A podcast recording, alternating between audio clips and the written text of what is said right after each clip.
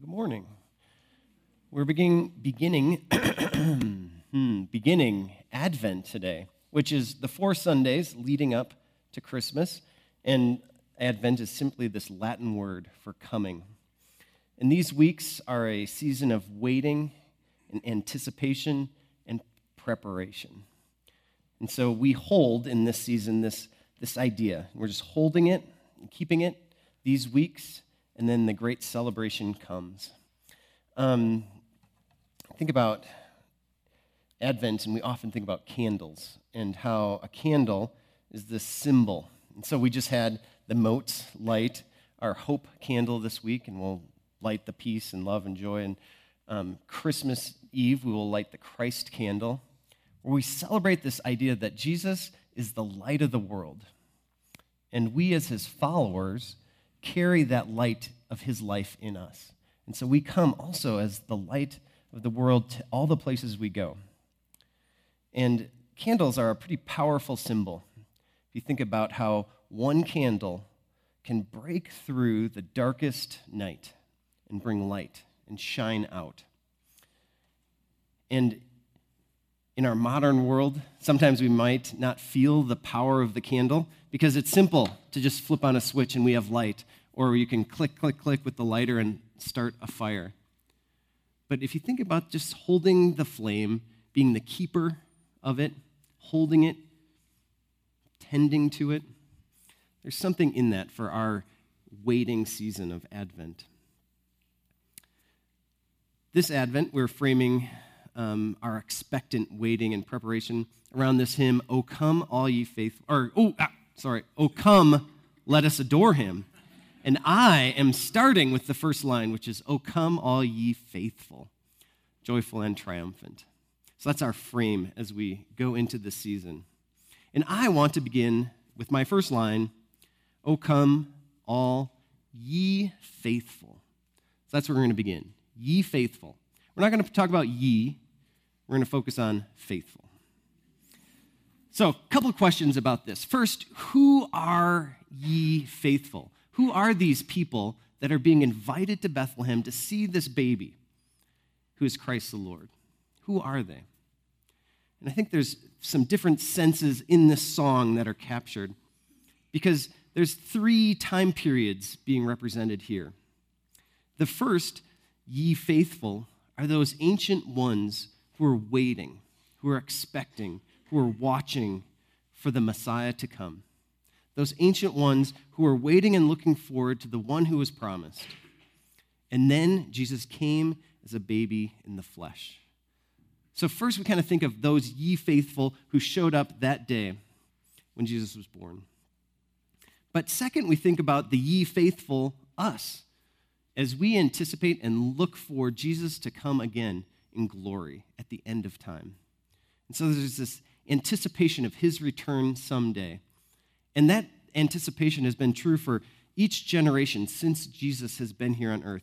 Each generation has passed that anticipation on as we look forward to the future when that will happen. But there's also this third group, which once again we are a part of, but this third group who anticipate Jesus coming daily into our hearts. I think that's the power of Advent, and this reminder that Christmas isn't just one day a year, but every day we wait with anticipation for Jesus to come into our hearts and to live with us here. So those are the who, ye faithful, but the second question is how? How is it that they are faithful? You know, what makes some people faithful? And so that's where we're going to spend the rest of our time this morning.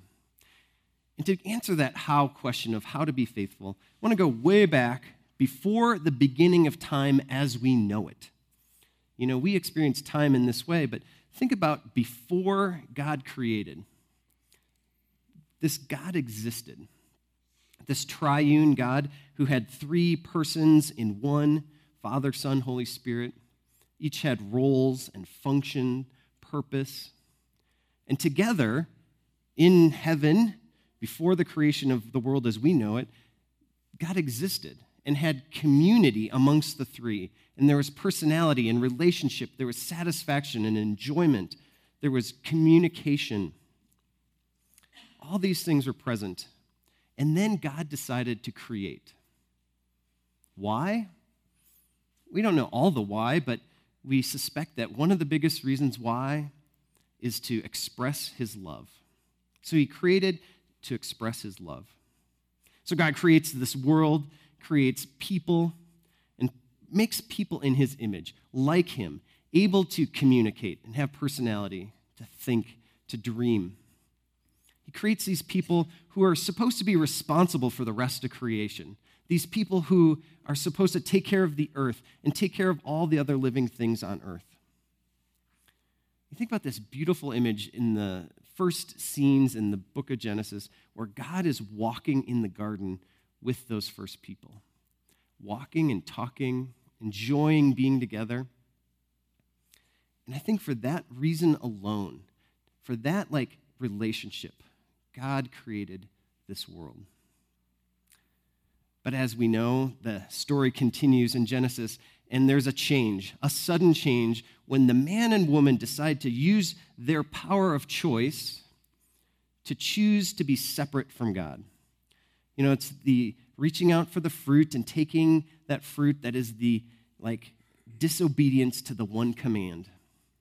But in that act, it begins this separation from them and God. It gives them this ability to know good and evil, this ability to know that they can live separately from God.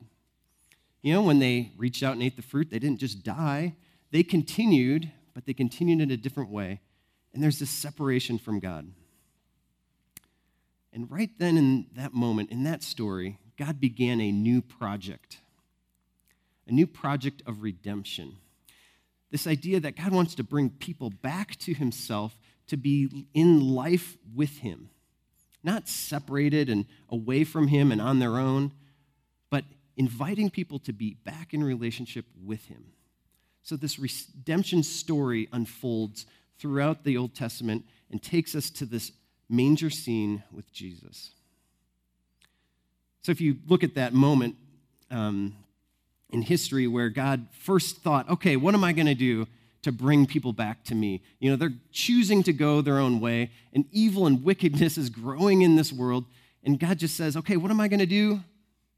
First thing, I'll try, start over. Let's just start over with the flood. We'll get one guy who's righteous, Noah, and with him I will begin again, and this will put people back on path, life with me. That didn't go so awesome, and so God had to continue his plan of redemption.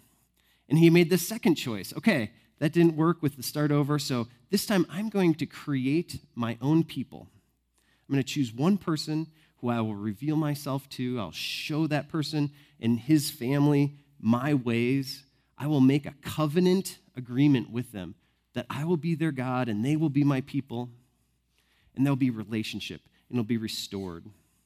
And so with that, God says to this one guy, Abraham, I will make you into a great nation. I will bless you.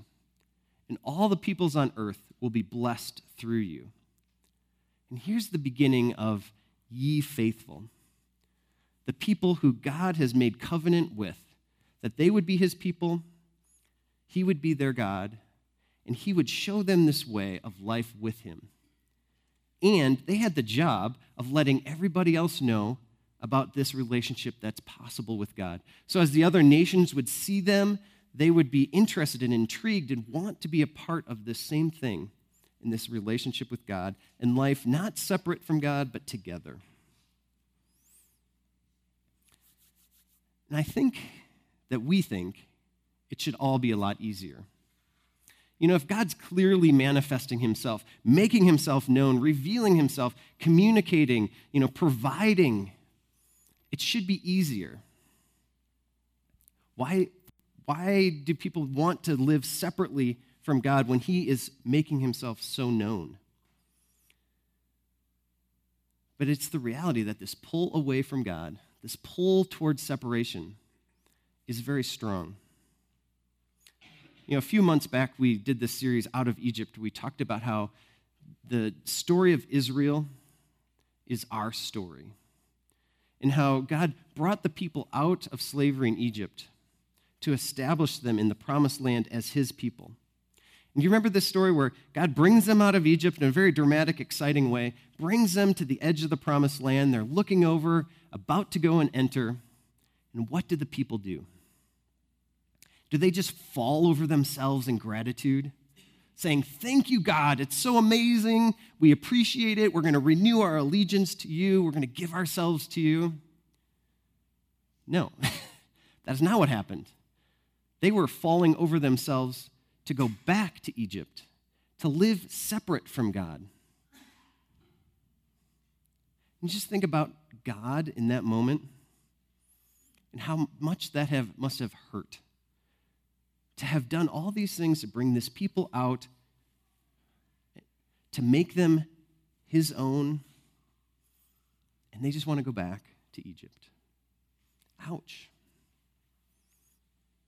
You know, God's project of redemption is creating this faithful people who are his very own by their own choice, that they would choose to live together with him.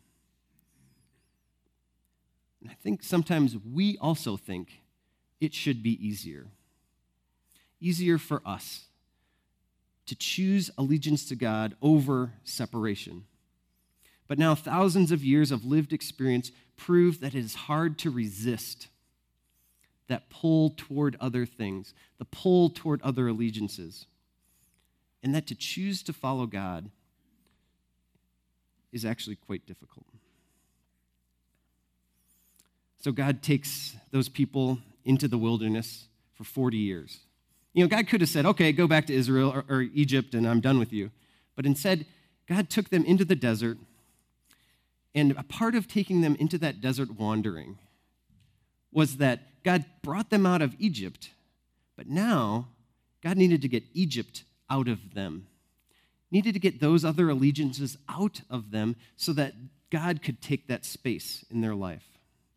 So out in the desert, God gives them the 10 Commandments, guides them in these ways to how to live with him, how to be his people, how to embody this covenant relationship.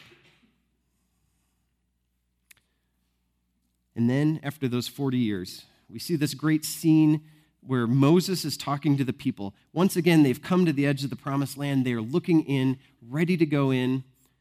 Moses can't go in, so he gives them this speech to remind them of what it means to have a faithful life with God, how to live the covenant. And here's what Moses said to them. Moses summoned all Israel and said, "Hear, Israel, the decrees and laws I declare in your hearing today. Learn them. Be sure to follow them. The Lord our God made a covenant with us at Horeb. It was not with our ancestors that the Lord made this covenant, but with us, with all of us who are alive here today. And the Lord spoke to you face to face out of the fire on the mountain." So God renewed his covenant with them. You know, this wasn't some old thing done with some old dead grandpa. God renewed his covenant with them. And that's the story of God's unfolding redemption, that he continues to renew the covenant with each generation. And it was this corporate covenant that the whole people of God would be obeying and following God as each individual obeyed and followed God. Yeah, I think it's also interesting to just note that this obedience doesn't lead the way. You know, it's not the law that's leading, but instead it's the covenant that is leading. And it's a covenant that God makes. God makes the promises. God does the saving. You know, their salvation is already theirs. They already have it. And now, from that place of having relationship with God, the rules come not as ways to earn something from God, but instead from a place of motivation to be thankful and devoted to God. So God has saved them, and now they respond, God, we want to live this life that is yours. We want to live out our obedience as a fruit of our salvation. They choose to be faithful. In reading about the Ten Commandments, this past week, I came across this quote, which is, I thought was pretty interesting. Because often we come to the Ten Commandments and we just think, oh, the Ten Commandments decide, you know, if you do them and keep them, you're good, and if you don't keep them, you're bad. You know, this like dividing of good and evil and deciding that. But instead, this is a guide to how to live a faithful life. So thinking about the Ten Commandments as a guide to a faithful life with God. Here's what it said. There's two central concerns in the Ten Commandments. Number one is fidelity to covenantal relationship with God. So the point of the Ten Commandments is just to be aligned with God and how to be directed in our life toward God. And then second, this guiding idea of the Ten Commandments is that the Ten Commandments' central concern is maintaining the family-centric and moral order of the society for the purposes of the proper observation and transmission of the covenant to future generations. I think that's interesting, that the point of this Ten Commandments is for order in the society, that they would keep that order for themselves and that they would transmit it, they'd pass it on to generations ahead. And it was a guide for them in how to live a faithful life with God. If you have a program in it, I've listed out the Ten Commandments with kind of a question that is going along with this guiding idea. So you think about commandment number one, you shall have no other gods before me. And how does that guide us? The question, to whom are you to be faithful? You know, who are you to be faithful to? Just a reminder, oh, here's this God. And now as you think about these 10 commandments, that commandment number one is kind of like the commandment, and then the other 9 are just supporting that idea of how do you keep God number one. So if you look at second commandment, you must not make for yourself an idol. And the guiding question is, how are you to express your faithfulness? How are you to express your faithfulness to God? Not by making and creating something that you worship to get to God, but instead keeping your focus on your relationship with God that you can have directly. Third commandment, do not misuse the name of Yahweh your God. And the question that guides us is, how are you to use his authority faithfully? You know, to call on his name in an appropriate way and not to abuse it. Well, you can read the rest of those in your program, but the idea in these 10 commandments is not just the deciding of right and wrong and good and evil, but this call and invitation by God to live in his way, to live in his order, and to pass that on to the next generation. You know, through the Ten Commandments, this is God's prescriptive design for a life that is flourishing. You know, experiencing God's best for your life is found within these guides for how to live. And so when we ask the question, who are ye faithful? We look back to these ancient ones who heard from God, who received from God, who chose to live in the system that God gave them. You think about the unfolding story that God was doing in redemption, that there was this promised child that would come, and in that they expected and looked forward to this one who would come and would be Emmanuel, God with us. And so they carried the fire by living the covenant for themselves each day and passing it on to the next generation.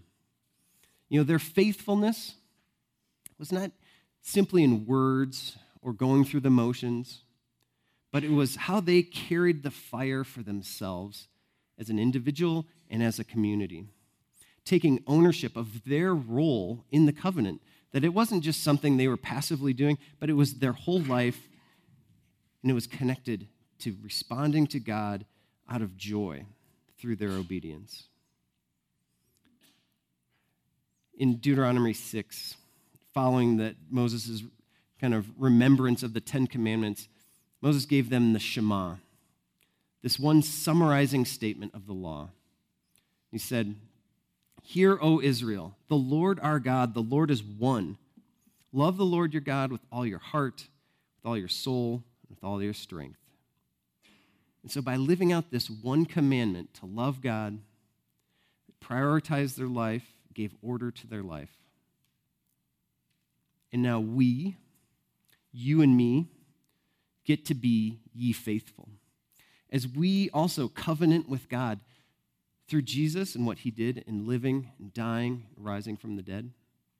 We covenant together with God, and we make our allegiance following him in his ways. You know, we are the ones who daily anticipate and long for Jesus coming in our hearts. We are the ones who are anticipating and longing for that day in the future when Jesus will come again in glory at the end of time.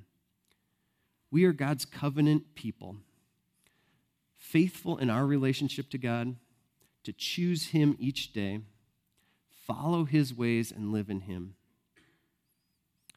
And by us carrying the covenant, we then transmit that to the next generation. We pass it on and are that link through history that connects us to God and his ways.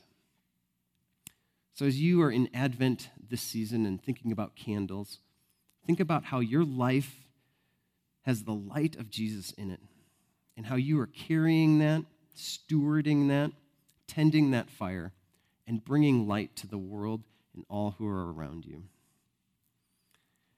As I've been preparing this, it has been on my mind the Celtic daily prayer benediction, and we've said it here many times, but it is this kind of anxious waiting for what God is about to do that's captured in this benediction. So I'll read it, and then we'll actually say it together at the end of service today. So from the book of Celtic Daily Prayer, God of the watching ones, give us your benediction. God of the waiting ones, give us your good word for our souls.